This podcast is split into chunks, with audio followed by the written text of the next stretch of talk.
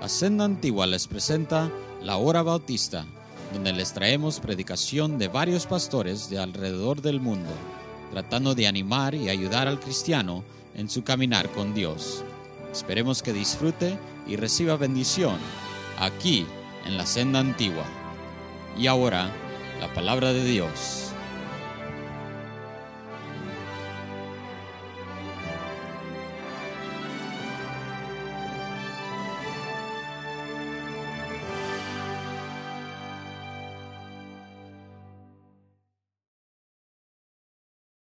Este, abran sus Biblias a Efesios 5 porque vamos a dar nada más un repaso de lo que cubrimos la semana pasada para que eh, establezcamos un fundamento, ¿verdad? Efesios 5 y un solo versículo, el versículo 21.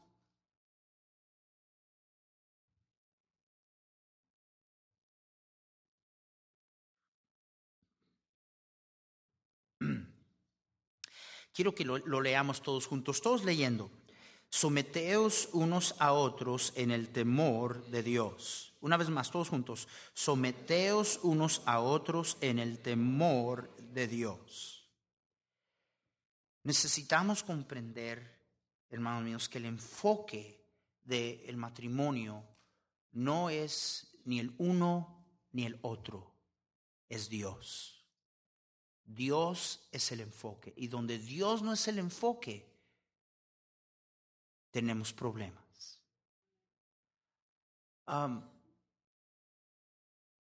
de nada sirve que nosotros tengamos conocimiento bíblico de lo que Dios nos dice y, lo, eh, lo que Dios nos instruye en cuanto al matrimonio si nosotros no tememos a Dios y no nos sometemos a lo que nos ha dicho. De nada sirve. le dije a los hermanos, tenemos que establecer este fundamento porque, mire, indudablemente van a, vas a oír algunas cosas y algunos de aquí, porque tienen años, decir, ay, pues eso ya, ya lo sé, pastor. El problema es que no lo estás viviendo. Ahora, habla del temor de Dios. Y dijimos la semana pasada que la palabra temor allí no es tenerle miedo a Dios. La palabra quiere decir respeto, reverencia y tener en alta estima. Cuando David comete adulterio, el Señor le dice, ¿por qué menospreciaste mi palabra? El problema con David comenzó cuando tomó en poco lo que Dios decía.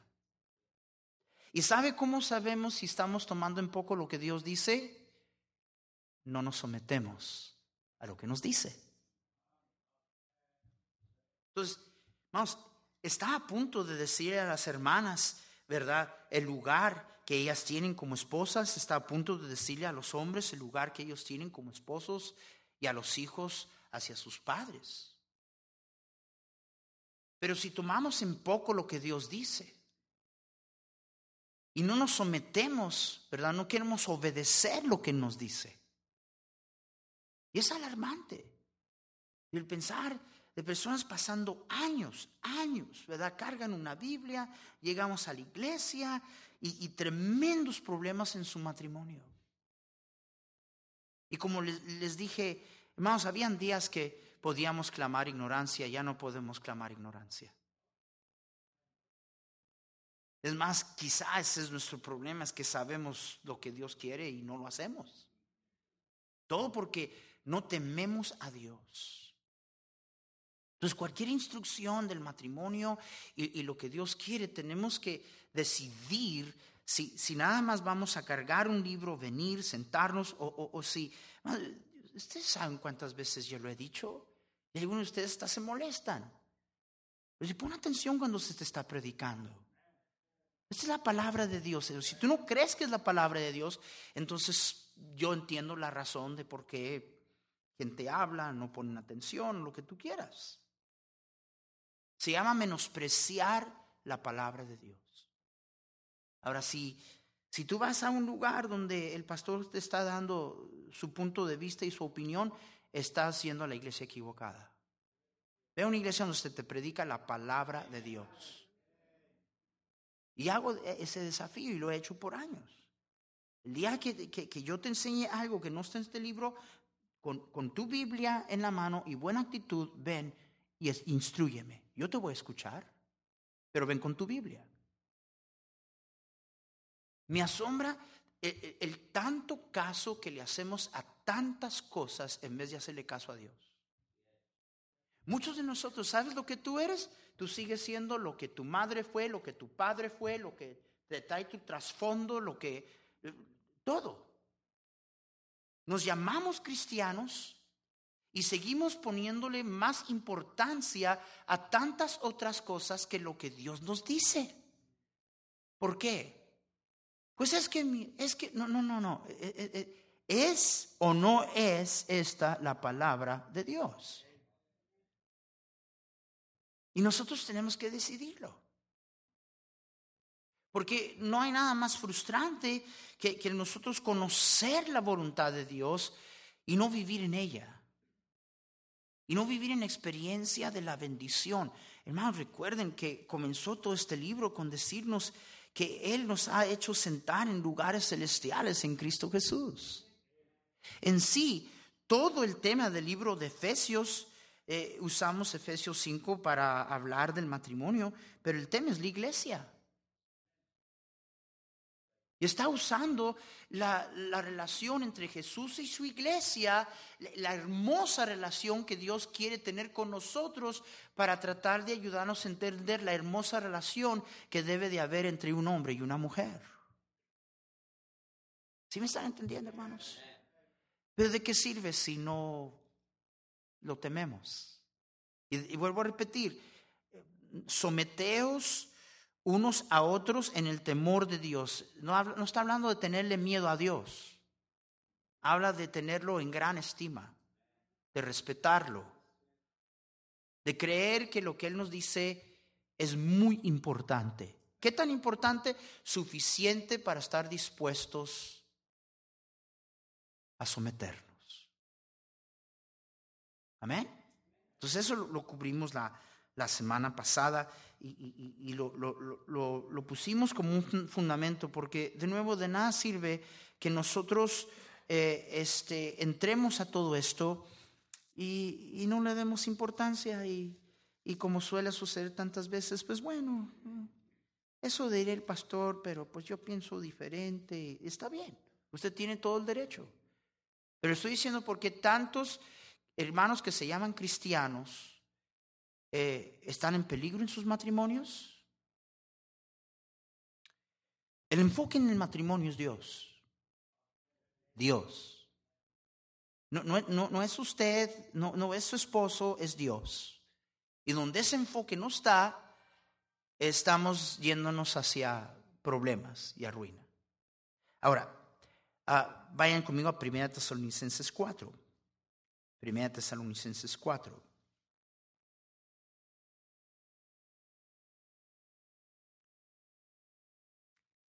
Apaguen los celulares, hermanos, por favor, apáguenlos. Los celulares son como las plumas, cara indio las tiene. Ya, ya me impresionó que tiene celular, apáguelo. Versículo 1. Por lo demás, hermanos, os rogamos y exhortamos en el Señor. ¿Estamos allí? Que de la manera en que aprendisteis de nosotros, como os conviene, conduciros y agradar a Dios, así abundéis más y más. Porque ya sabéis qué instrucción os dimos por el Señor Jesús. Pues la voluntad de, Dios es vuestra, ¿qué hermanos? Ahora mire específicamente de lo que comienza a hablarnos. Que os apartéis de la fornicación. Que cada uno de vosotros sepa tener su propia esposa en santidad y honor. Ahora fíjense el versículo 5. No en pasión de concupiscencia, como los gentiles que no conocen a quién. Entonces, nos está aclarando que nosotros no podemos eh, mirar hacia el mundo y los incrédulos y, buscar aprender de ellos para saber cómo debe de ser esta relación matrimonial. Ah, nos dice, no como los gentiles, no en pasión de qué? De concupiscencia. Concupiscencias habla de nuestros deseos. Y cuando habla de concupiscencia está hablando específicamente de deseo carnal. Entonces está diciendo que el matrimonio no debe de ser igual que la gente incrédula para el creyente y manejarse de la misma manera que los incrédulos que viven meramente por el deseo de una pasión. Ahora, ¿Está diciéndonos la Biblia que no debemos de tener pasión? No, no nos está diciendo eso. Pero está diciendo que no debería de ser el enfoque de la relación. ¿Me están entendiendo? No como los gentiles. voy a hablar de esto un poco más en, detalle, un poco más adelante, pero hermanos, eh, eh, está diciéndonos que, que los gentiles, la, gente que no conoce a Dios, normalmente se dejan llevar por sus deseos, sean deseos de la carne, sean... Eh, lo, vimos, recuerden cómo dice la Biblia que nosotros vivíamos, el versículo 2 del capítulo 2 de Efesios, entre los cuales también vosotros ah, vivimos en otro tiempo en los deseos de nuestra carne, haciendo la voluntad de la carne y de los pensamientos.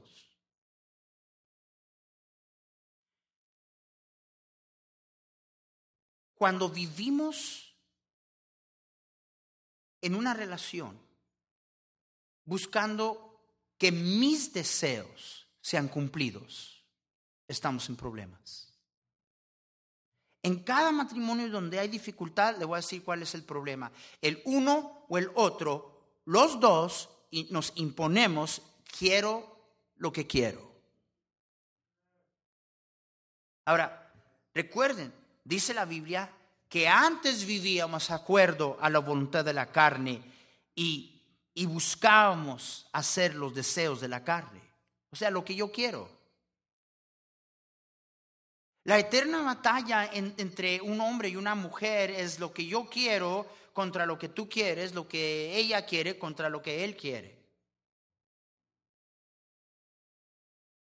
El enemigo de nuestra vida cristiana y el enemigo del matrimonio es el egoísmo, hermanos. Es el egocentrismo. It's selfishness. I want what I want. Muchas de ustedes, hermanas, creen que lo máximo, ay, mi viejo, mi viejito, siempre hace todo lo que yo quiero. Uy, ese matrimonio está en problemas. Serios problemas. Because that's not the focus. Y te voy a decir que cuando tú te la pasas tratando de satisfacer los deseos de un hombre o de una mujer, vas a chocar. Te voy a decir por qué. Porque nunca estamos satisfechos. Nunca. Yo conozco hombres que, Dios mío, qué tremenda mujer que tienen, pero no les, no les basta, porque son unos egoístas de primera. Nunca es suficiente. De igual conozco hermanas que tienen, tienen un tremendo esposo, tremendo, pero it's never enough. Nunca es suficiente, nunca estamos contentos. Es que el enfoque, hermanos, está en nosotros. Y ya establecimos que el enfoque en el matrimonio no, son, no es la pareja, es quién. ¿Es quién? Es Dios, Él es el enfoque. Y contrario a, a verdad, no, pues aquí lo que yo quiero, no, pues aquí lo que yo quiero, pues no, pues ahora a ver quién gana, y ya están. A decir, ok, no, vamos a hacer lo que Dios quiere. Por eso nos habla de tener en alta estima lo que Dios quiere y luego someternos a actuar en obediencia a lo que Dios nos dice. Ahora, en medio de todo esto está nuestra carne, porque todavía está allí, nuestro trasfondo. Muchos, muchos, muchos hermanos aquí, ya en tu vez estás terminando a llegar a ser el mismo viejo roñoso que fue tu padre. Y muchos de ustedes, hermanitas, estás terminando a ser la, misma mujercita renegada que, la, mujer madre que tienes. No, no estoy insultando a los papás, pero nuestros papás, miren, y, a veces inconscientemente, somos hijos de nuestros padres.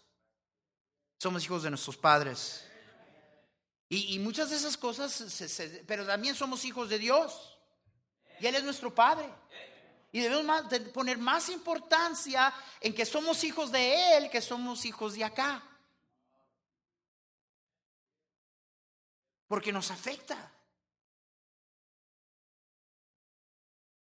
Y tenemos que decidir, ¿verdad? Que nos vamos a sacudir de, de todas las mañas, los prejuicios, los complejos que, que se nos metieron y, vamos a hacerle caso a Dios.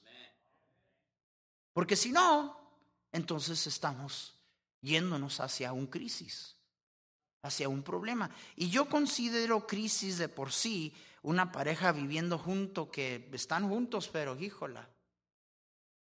Hermanos, Dios no intentó eso. Dios no, ¿verdad?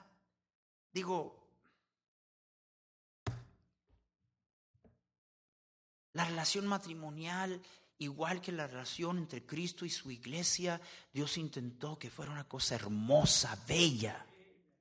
Y puede serlo cuando el enfoque es Él. Es Él. Entonces esa es la diferencia que, que los gentiles dicen, aún en la manera en que ellos ah, este, tienen a sus esposas, la tienen en pasión de concupiscencia, hablando de deseos. Entonces el enemigo de, de, nuestros, nuestras vidas cristianas y de nuestro, nuestro matrimonio es el yo.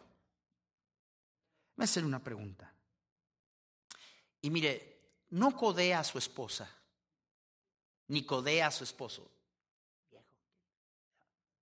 ¿Y qué dijo el pastor? Usted no, no, no haga ni gesto, no regrese ni a la casa y diga, oye, ¿oíste? ¿Oíste? Nada. Tú nomás, usted conteste dentro de sí. En la relación matrimonial que usted tiene, ¿cuánto la mayoría del tiempo se trata de usted? Por ejemplo, hermanito, hermanita del alma, cuando no se hace como usted quiere, cuando usted quiere, ¿cómo se porta?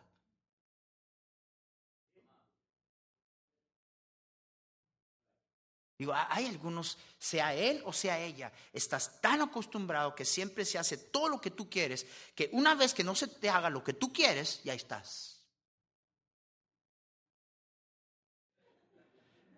No necesitaba ilustración, hermano Godoy, pero bueno, qué bárbaro.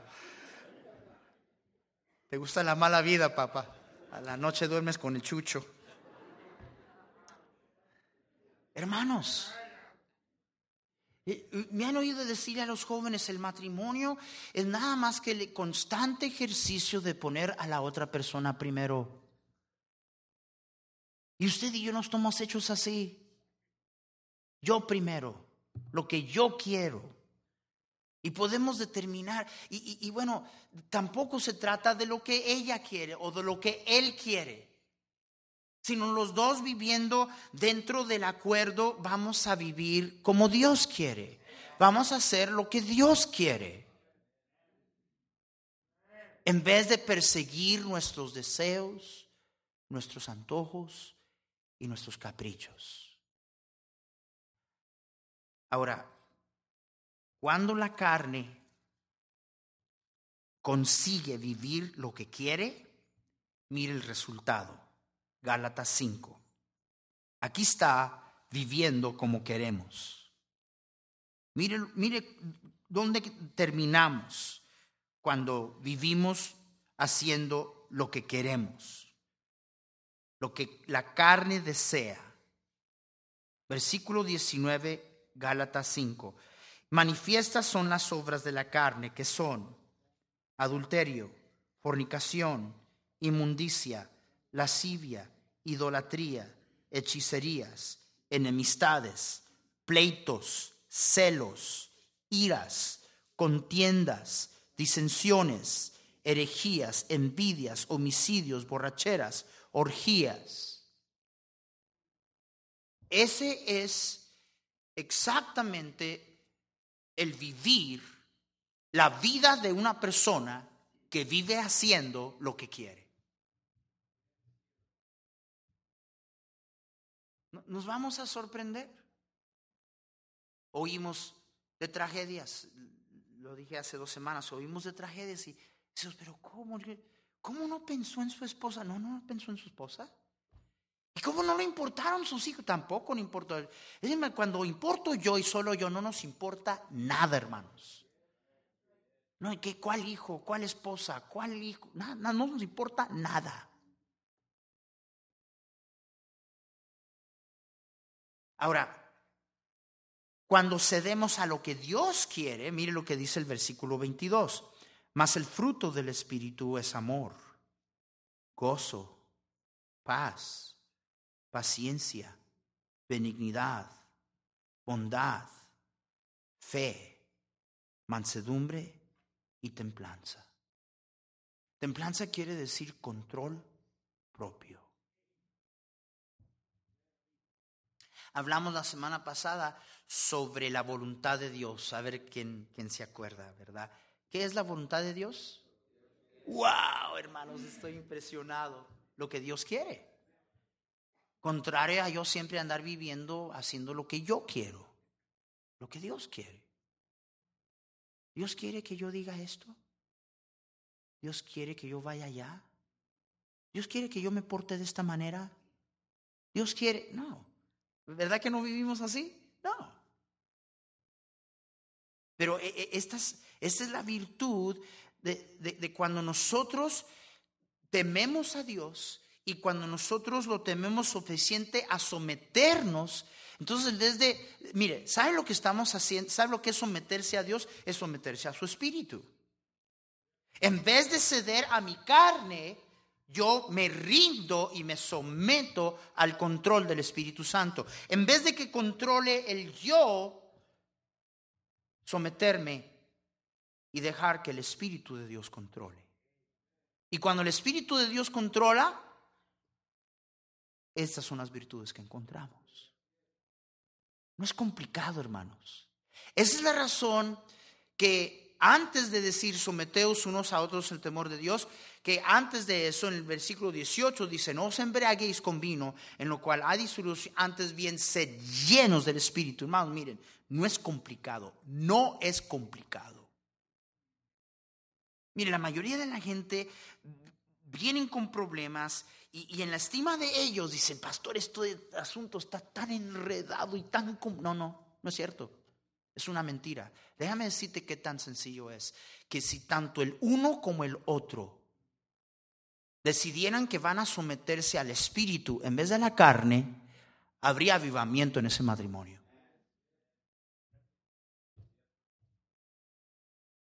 Si dejáramos de estar echándole la culpa a que estoy cansado, eh, estoy cansada, tuve un mal día, me duele la cabeza, me duele el callo, me duele un montón de tontas y torpes excusas que hacemos solo para excusar de que vivimos en la carne y decidiéramos someternos. Yo he conocido gente en tremenda adversidad mostrando el fruto del Espíritu de Dios. Háblame de las dificultades que tú tienes. Eso es lo que quiere decir contra tales cosas no hay ley. Es lo que quiere decir.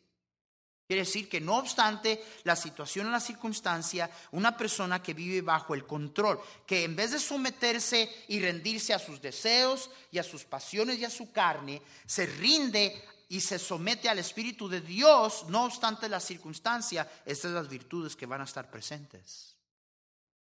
Es complicado. Dame una mujer que todos los días, varias veces al día, busca la llenura y el control del Espíritu Santo, dame un hombre igual. Así de sencillo es. Así de sencillo es.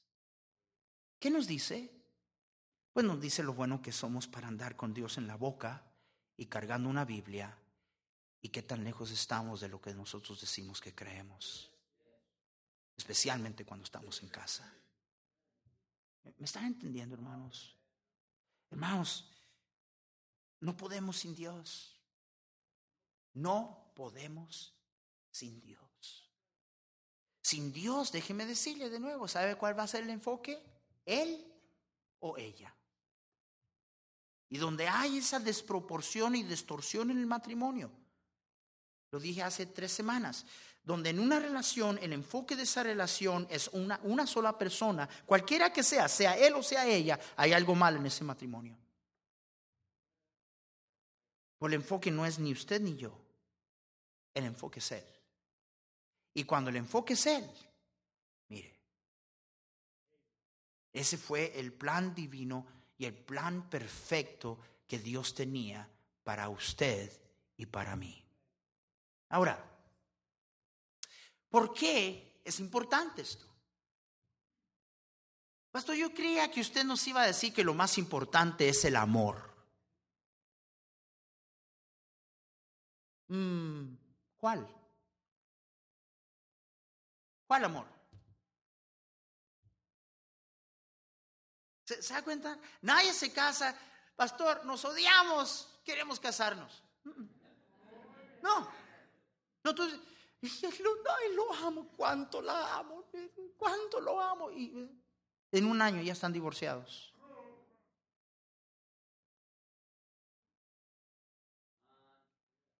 ¿Ve, por qué Dios tiene que ser primero? Porque desde el inicio yo necesito, eh, ¿verdad? no puedo seguir la corriente de este mundo. Y la mayoría de nosotros tenemos una definición torcida de lo que es el amor. Torcida, humanista. Y por eso es que Él tiene que ser primero. Yo tengo que ah, eh, poner eh, sobre y encima lo que el mundo me dice, lo que yo siento, lo que se me enseñó, yo tengo que venir a este libro y decir, ok, acuerdo a Dios, ¿qué es el amor? ¿Y sabe qué? Estoy de acuerdo con usted. Sobre todas las cosas, amor. Pero dice la Biblia, Dios es amor. ¿Dios es qué? Entonces, si decimos que lo más importante en una relación es el amor, entonces estamos diciendo que lo más importante en una relación es, es Dios, porque Dios es, Dios es amor. Y por eso es que Él tiene que ser número uno. Porque, eh, eh, y, bueno, a, a, propósito, amor es primeramente a Dios. Hermana, usted, mire, yo sé que muchas de ustedes, no, pastor, no, que, va que usted esté pensando eso de mí. Mire, la mujer común, usted quiere que su esposo la ame a usted más que él ama a Dios. Y déjeme decirle una cosa, no se sorprenda que un día su corazón va a ser destrozado. Cada mujer aquí, el deseo más grande que usted debería tener, la preocupación más grande que usted debe tener, es que su esposo ame al Señor sobre y encima de quien sea, incluyéndole a usted.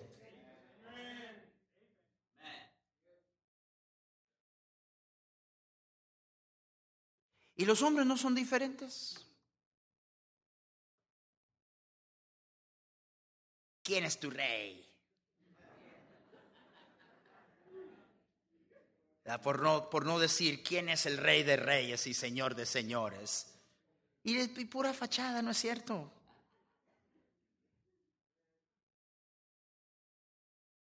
He, dicho especialmente de los mexicanos, nos hacemos la ilusión. Yo creo que por eso nos inventamos canciones como Sigo siendo el rey. Para ilusionarnos, ¿verdad? Te la dedico, vieja, échatela, ¿verdad? Porque la pura ilusión te haces. No, hay un solo rey. Y si ella ama al Señor más que a ti, algunos de ustedes, eh, ¿verdad? Renegones, rebeldes contra Dios. Mira, algunos de ustedes, tú no, tú ni estás aquí de voluntad. Te trajeron. Te jalaron de la nariz para venir aquí. Cuando dice la palabra de Dios que contrario a eso, tú debes de ser el líder espiritual.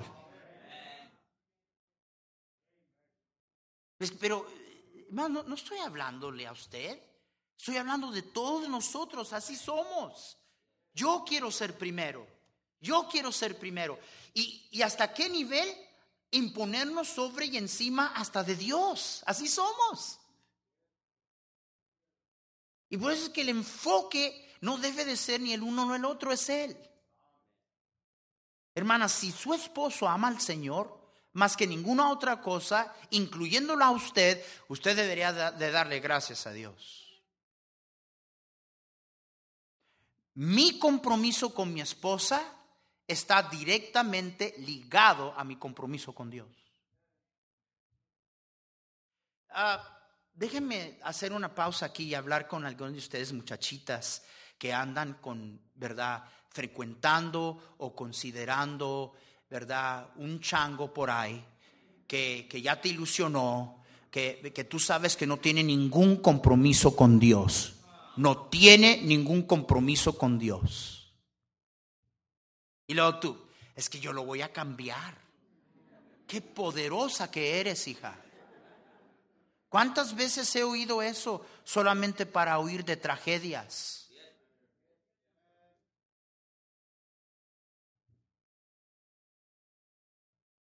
El mejor esposo es el que tiene un compromiso con Dios sobre y encima de quien sea y de todo. Una esposa que tenga un compromiso con Dios sobre y encima de quien sea y de todo. Estábamos, eh, no me acuerdo dónde íbamos, y este, y, mi, esposa estaba aquí a mi lado y, las, uh, las zafatas estaban dando cuenta. Yo, yo, yo, ni estábamos fijándonos y luego viene y le dice a mi esposa, oiga señora, ¿dónde se lo consiguió? Y ya veo cómo la trata, así siempre la trata. Y mi esposa, Ya comenzamos a conversar y dijo, ¿cuál es, qué, qué está, qué es esto? ¿Qué, ¿Cuál es la diferencia? Le, le di un folleto y le dije, yo soy pastor. Ah, dijo. Ah, dijo. Con razón. ¿Sabes una cosa? Eso debería ser cierto de ti. No, no, es, no es ella ni yo, es él. Amor es primeramente a Dios. Y si Él no es el enfoque, entonces el enfoque es usted, hermana. Si, si Él no es el enfoque, entonces el enfoque es usted, hermano. Y cualquier que sea de los dos casos, estamos en serios problemas. Porque el enfoque en el matrimonio es el Señor. Ah, primera de Juan, vayan a Primera de Juan y vemos este último versículo y luego después continuamos la próxima semana.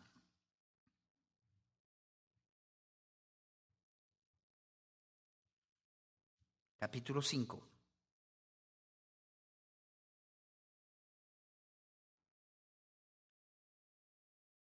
Todo aquel que cree que Jesús es el Cristo, ¿estamos ahí? Es nacido de Dios. Y todo aquel que ama al que engendró, ama también al que ha sido engendrado por él.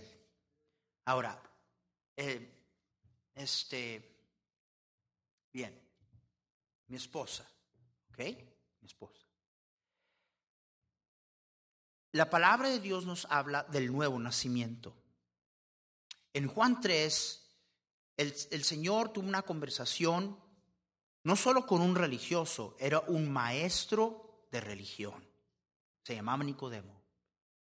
Por eso es que la, religión no es el asunto aquí. Y le dijo, os es necesario nacer de nuevo. Ahora, estaba hablándole de un nacimiento espiritual. Eh, nos describe esto Juan mismo cuando nos dice allá en Juan 1.12 de la siguiente manera. Nomás escuchen hermanos, yo se los voy a leer. Uh, pero en, en Juan 1.12 dice la palabra de Dios. Mas a todos los que le recibieron, a los que creen en su nombre, les dio potestad de ser hechos hijos de Dios, los cuales no son engendrados de sangre, ni de la voluntad de la carne, ni la de voluntad de varón, sino de Dios. O sea, usted no es hijo de Dios porque usted es hijo de sus padres. Los problemas que tenemos es porque somos hijos de nuestros padres. Ahora, lo que está diciendo aquí es que Dios nos da el nuevo nacimiento del cual está hablando, Dios engendra a sus propios hijos. Entonces Juan está diciendo lo siguiente, el que es nacido de Dios, ¿verdad? El que es nacido espiritualmente de Dios, ama al que le engendró. ¿Quién? ¿Quién? ¿Quién? Dios, ¿verdad? Él me dio el nuevo nacimiento y a propósito, no debe de ser así. ¿Cuántos han nacido de nuevo? ¿Cómo? ¿Quién obró eso? ¿Cuándo sucedió? O lejos que usted sea de la idea, pues yo nací en el Evangelio. No, nadie nació en el Evangelio. Si tú eres un hijo de Dios, en, en un dado momento, tú, entendiendo tu condición y estado espiritual, pediste a Dios que te perdonara y que te, te diera una nueva vida. Y, y si hay vida espiritual en ti, And by the way, that's the problem with a lot of you young people. There's no spiritual life in you. You know why? Because you haven't been born again. You just play the part. There's no spiritual appetite. There's, there's no aspirations for spiritual things. Because there's no life. La vida la da Dios a través del Espíritu de Dios. Ahora, eh, si Él no lo hizo, ningún hombre lo puede hacer. Esta es obra de Dios. Entonces dice, el que ha nacido de Dios ama al que ha sido ama al que al que le engendró. ¿Quién? O sea que si yo he nacido de nuevo, yo debo de amar a debo de amar a Dios. Ahora mire lo que va a pasar. Ama también al que ha sido engendrado por él. ¿Ves la razón que la palabra de Dios nos enseña en segunda de Corintios 6? No os unáis en yugo desigual con los incrédulos. Si yo he nacido de Dios, yo amo a Dios. Y si ella ha nacido de Dios, mi esposa, entonces el que ama a Dios ama también a lo que ha sido engendrado por Él mi hermano, mi hermana, seguramente mi esposa. Ya sería ridículo decir, amo a los hermanos, pero odio a mi mujer. Vaya, te voy a decir, te ríes. Pero hay hermanas aquí muy heridas. Porque el sinvergüenza trata mejor a las hermanas que la trata a ella. Vienes aquí con tu carita de, ¿verdad? Por no decir que hay algunos lobos vestidos de ovejas. Muy, muy amable con todas las damas y no tratas bien a tu esposa. Pero la palabra de Dios dice que sí, ve, por eso es que, que cada uno de nosotros deberíamos de, de animar. hermana, si su esposo quiere poner a Dios primero, usted debe de animar eso. Es para su propio bien. Si su esposa, hermano, eh, eh, ama a Dios y quiere buscar a Dios sobre todas las cosas, usted debe de animar eso.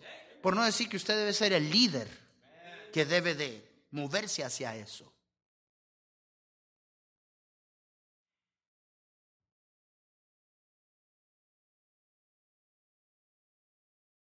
Yo amo a mi esposa, pero mi amor a ella no puede estar desconectado de mi amor a Dios.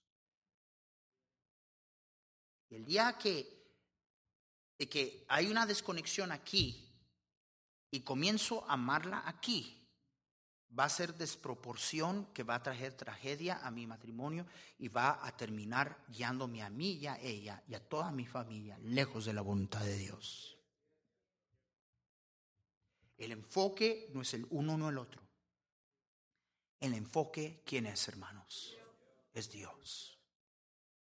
Entonces, hermana, cuidado la próxima vez. ¿Qué quisiera usted? Ay, pues yo quisiera que mi esposo, ¿qué? ¿Que su esposo qué? ¿Sabe lo que viene detrás de eso normalmente? Usted. Yo quisiera que mi esposo me atienda, me ame, me dé. Y pregúntale a él, ¿qué quise? Yo quisiera que mi mujer, y, usted es el tema. Dice, yo quisiera que mi esposa fuera todo lo que Dios quiere que ella sea. Es lo que yo quiero. Yo quisiera que mi esposo fuera todo lo que Dios quiere que él sea. Porque si él teme a Dios, él, nunca le va a fallar a usted. Créamelo, no le va a fallar a usted. Y por eso es que usted se busca un, changuito por ahí que ande babeando por usted y la atienda a usted. No se sorprenda que un día se cansa de usted, la manda a volar y se consigue un modelo nuevo. No se sorprenda. Manos, el enfoque es Él. Es Él. A la noche vamos a seguir hablando de este asunto del amor. Vamos a hablar, a la noche vamos a hablar de cinco cosas que el amor no es.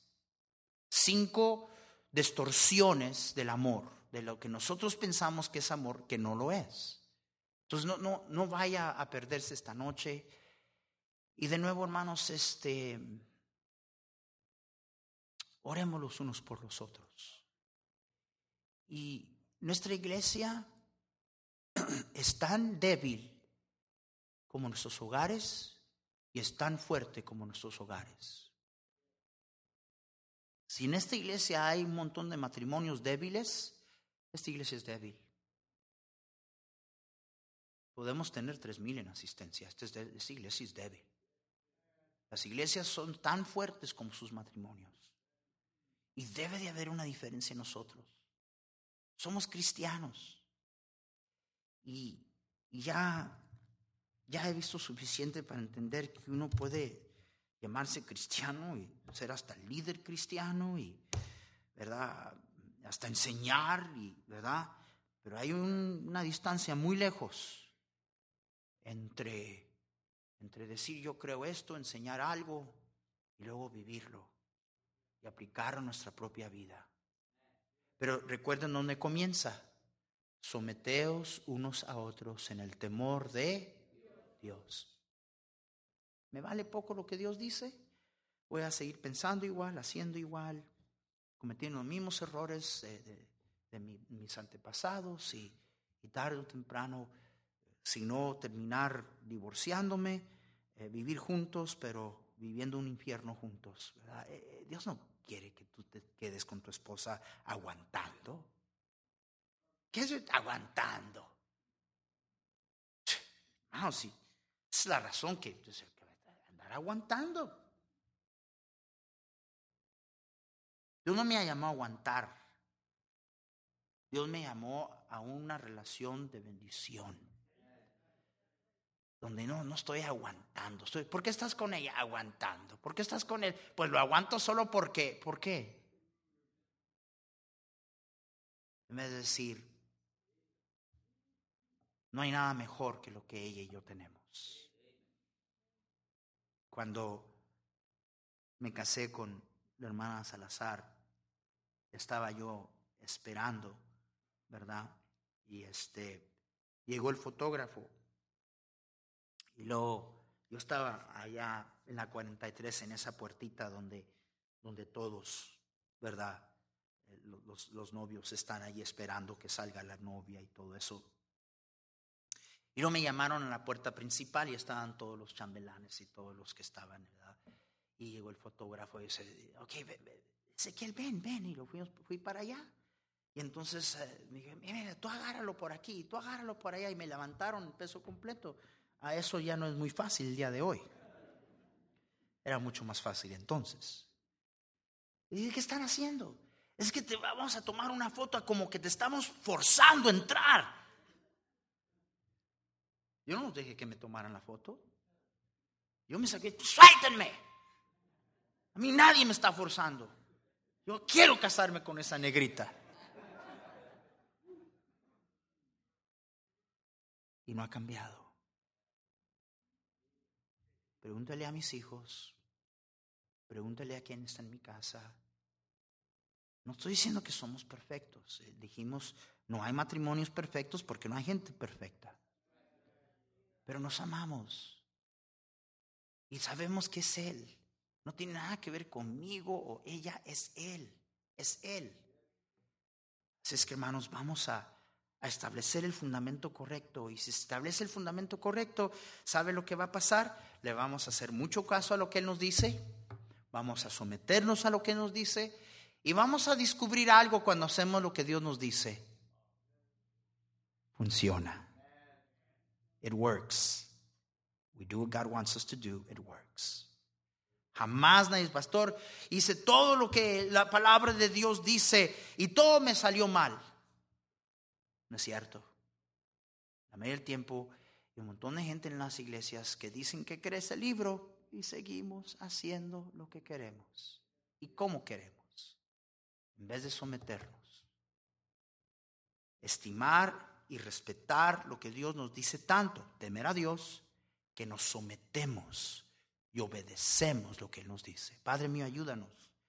Y gracias que en tu palabra las cosas las has hecho tan claras, que tú seas primero en nuestras vidas.